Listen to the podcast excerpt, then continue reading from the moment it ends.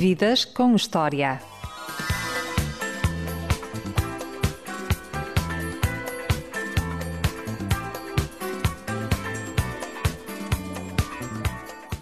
Sou um sortudo. Um dia tive o sonho de fazer entrevistas de vida que me permitem conhecer pessoas incríveis. Pessoas que marcam e vão marcar na história da sociedade portuguesa. Falamos de histórias de vida e de temas que merecem reflexão para a existência de uma sociedade melhor e mais evoluída. A minha convidada nasceu em Lisboa quatro anos depois do 25 de abril de 74. É mulher, é mãe, é namorada, é atriz, é escritora, é argumentista, é dramaturga, é professora, é poeta, é ativista de causas que tornam o mundo melhor, mais tolerante, onde todos têm um lugar sem haver discriminação ela é arte e cultura, da cabeça aos pés. Ela é, é Cláudia Lucas Shell. Olha, o gosto pela escrita foi um bocadinho logo de criança, não é? Tinha aquele diário básico que tem muitos, muitos miúdos e depois gostava muito de poesia e também de ler. Eu acho que o gosto da escrita veio pela leitura, não é? Eu comecei por ser uma, uma boa leitora logo desde criança, 10, 11 anos eu comecei a ler muito e a partir, é, é um bocadinho por espelho, não é? Que eu comecei a querer produzir aquilo que eu gostava muito de consumir. Eu gostava muito de ler livros e comecei a pensar também gostava de escrever livros. Quando comecei a fazer teatro, comecei a gostar mais do teatro do que da literatura. E depois comecei a escrever telenovela, como o Dancing Days, o Laços de Sangue, portanto, depois passei por vários projetos e, portanto, a escrita, primeiro, primeiro tudo, lá está numa fase muito de adolescente, quase criança, eram os tais, as tais peças que eu escrevia e alguma poesia também, mas lá está, coisas muito foleiras, muito de criança ainda. E depois foi esta coisa de começar a escrever para cena, mas eu, a escrita para cena, eh, quando comecei em 2009, foi sempre a par com a poesia, porque eu acho que as duas linguagens são muito próximas e eu tanto escrevia textos, eh, tanto escrevia na área da dramaturgia, como também algumas coisas em poesia, porque na realidade são as minhas duas áreas de formação, não é? Depois pensei do guião, então eu agora gostava de escrever um romance, depois escrevi um romance depois pôs-se a possibilidade de escrever contos para o público e eu comecei a escrever, e é aquilo que eu escrevo há três anos, todas as semanas.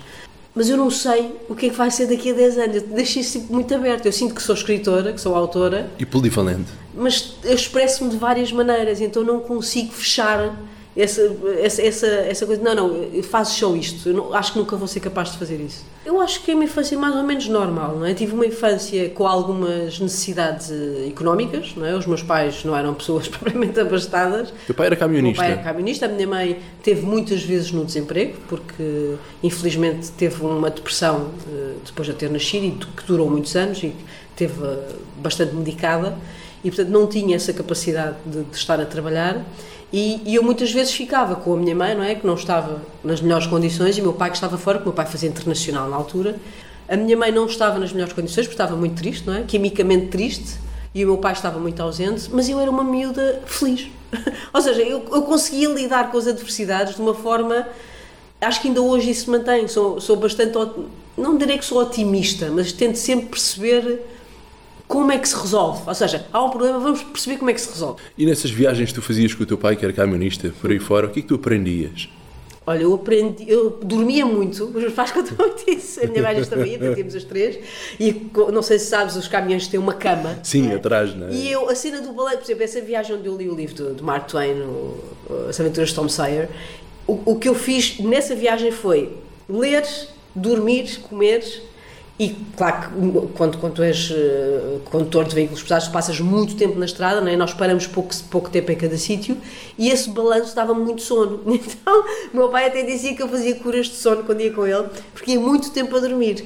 E a memória que eu tenho disso é conhecer cidades que eram estranhas, eu lembro de conhecer Frankfurt, Hamburgo, uh, Paris, também foi a primeira vez que fui, foi com o meu pai, uh, mas era sempre muito na coisa da periferia.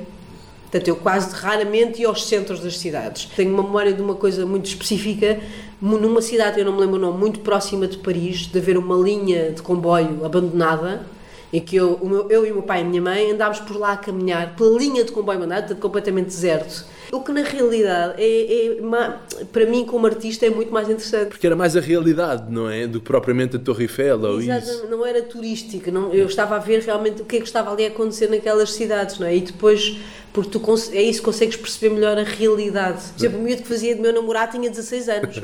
Primeira, esta história é muito boa. Quando ele me conhece, diz assim ah, é a senhora que vai fazer de minha namorada. Ele tinha 16, eu tinha 20, 20 e tal anos, tinha quase 30. E foi muito divertida a experiência nos Morangos com Açúcar. Porque a Virginia Woolf era muito mais à frente do que eu, atenção, não é? A Virginia Woolf, quando escreve o Orlando e, e coloca, ainda sem, sem haver nomes para isso, esta questão de identidade de género, não é? Ela é que foi muito à frente, é um século à frente do nosso tempo. Porque tu achas que Portugal já não é um país tão conservador? Ou ainda é bastante eu conservador? Acho, acho que disfarça melhor, se calhar. disfarça melhor, Estás a é Eu bom. acho que ainda há muita homofobia, há muito racismo. Há muito machismo ainda. Sem dúvida, não tenho qualquer dúvida sobre isso, mas começa também a haver um certo pudor de mostrar isso declaradamente, a não ser, por exemplo, nas redes sociais, que as pessoas aí não se coíbem naqueles comentários. Estão atrás do telemóvel ou do computador. Soltam todo o lixo que têm naquela cabeça e, e dizem exatamente aquilo que pensam, mas depois, frente a frente, já não há tanto essa capacidade de, de ser agressivo e de ser eh, tão. Às vezes, não é? ainda há, mas já não é tão grave como era há, um- uma- se calhar há duas décadas. E quanto tempo é que achas que vai ser preciso para ter uma sociedade mais tolerante, menos homofóbica, menos machista, menos preconceituosa? Eu acho que ainda falta muito. Eu tinha, queria ser otimista e dizer que estamos próximos, acho que ainda falta muito. É, é uma questão estrutural. Nós tivemos durante muitos, muitos séculos a lidar com estes preconceitos todos, com estas com estes ismos todos, não é? Então eu acho que ainda vai demorar pelo menos mais um século. O ser humano é imensamente estúpido porque nós não aprendemos. Nós não aprendemos, tipo, a história parece que não marca as pessoas, não é? Nós temos realidades tão próximas, tão graves. Eu não consigo perceber alguém que julga outra pessoa pela- porque tem uma cor de pele diferente, por exemplo, isto é uma coisa básica. Sexualidade não define uma pessoa. O que define uma pessoa é a educação, é o caráter. Exato, sem dúvida. Isso é que define uma pessoa. Claro, não é? O que é que interessa se é homossexual, se é heterossexual, se é bissexual, se é não binário? Isso não interessa para nada. Cada um é aquilo que é na vida. Quando é? Terminaste a relação com o Albano Jerónimo e começaste com a tua nova companheira, foste criticada dentro do teu meio ou não? Não, no meu meio não. Respeitaram não. sempre Tive- tive- a decisão. Tive pessoas, nomeadamente a minha família, não, nunca houve qualquer espécie de. Aliás, o problema estava em mim. Eu é que achei que, que isso ia dar alguma crítica ou, ou que as pessoas iam ficar tristes ou desiludidas ou o que for. Ninguém é? ficou triste nem desiludido. Ninguém, ninguém, nas pessoas próximas, ninguém. Depois é claro, por exemplo, nas redes sociais, eu deixei de ler comentários, na altura que foi dada essa notícia, ainda comecei por ler alguns comentários e havia coisas bastante ofensivas, bastante agressivas. Mas essas pessoas a mim não me aquecem nem me arrefecem, ok? Aquilo que as pessoas pensam que eu não conheço O lá prazer não tem sexo. não, claro que não. E aliás, até é muito imprevisível, não é? É sempre desconfiado das pessoas. As pessoas não escolhem por quem é que vão sentir atração ou por quem é que se vão apaixonar. A sexualidade, para pessoas que são minimamente inteligentes, é fluida. As coisas podem circular de uma coisa para a outra, não é? Porque a nossa educação influencia-nos. Temos momentos na vida, não é? Em que as coisas estão equilibradas. Se tu não estiveres bem, aquele bebê não vai estar bem. O que é que aprendeste com a tua filha? E aprendes? Olha, a ser mais humilde.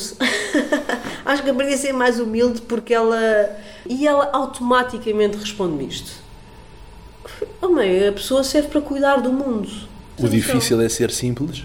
O difícil, é muito difícil ser simples. Aliás, há vários artistas que falam sobre isso, não é? O Picasso, só no final da vida, é que disse: agora sim, agora já estou a pintar como se tivesse seis anos. Não é? Portanto, o objetivo dele era voltar àquela capacidade de ser totalmente inocente com todo o conhecimento que nós já temos, não é? É muito difícil ah, essa simplicidade com inteligência. As pessoas têm tendência a achar que inteligência é algo muito ah, rebuscado, muito complexo. Quando às vezes é tão simples. Quando às vezes é é? muito simples, mas é difícil lá chegar. Eu acho que é difícil. A Natália Correia dizia que os seus heróis na vida real são os que desafiam a lei em nome de um ideal. Quem são os teus heróis, Cláudia Lucachel? Ah, olha, o, o meu o meu grande herói é o meu pai. Eu gostava de ser o Gonçalo M. Tavares. Não é estar a vida inteira a repetir o mesmo objeto, mas é difícil. Isso é difícil porque o, o artista tem que se desafiar a si próprio constantemente. Posso Problemas. estar aqui a falar com uma futura Ministra da Cultura?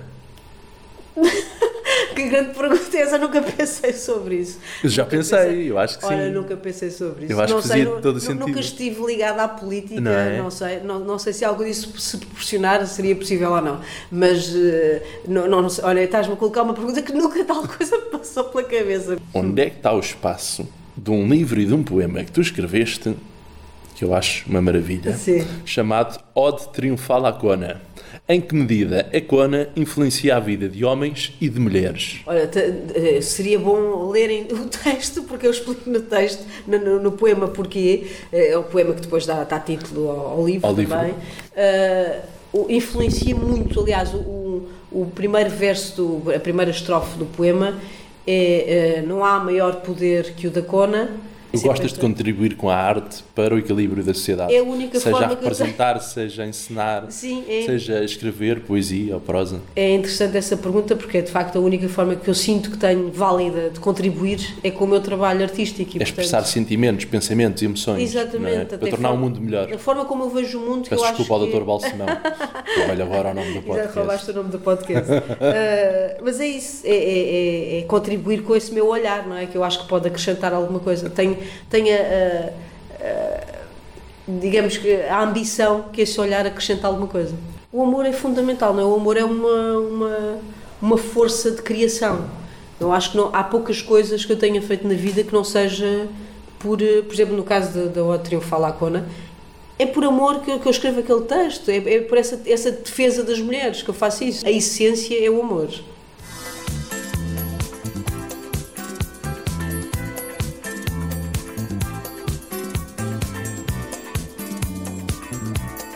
Eu sou o Diogo Marcelino e este foi o Vidas com História. Ouça todos os programas, sempre que quiseres, em vidascomhistoria.pt.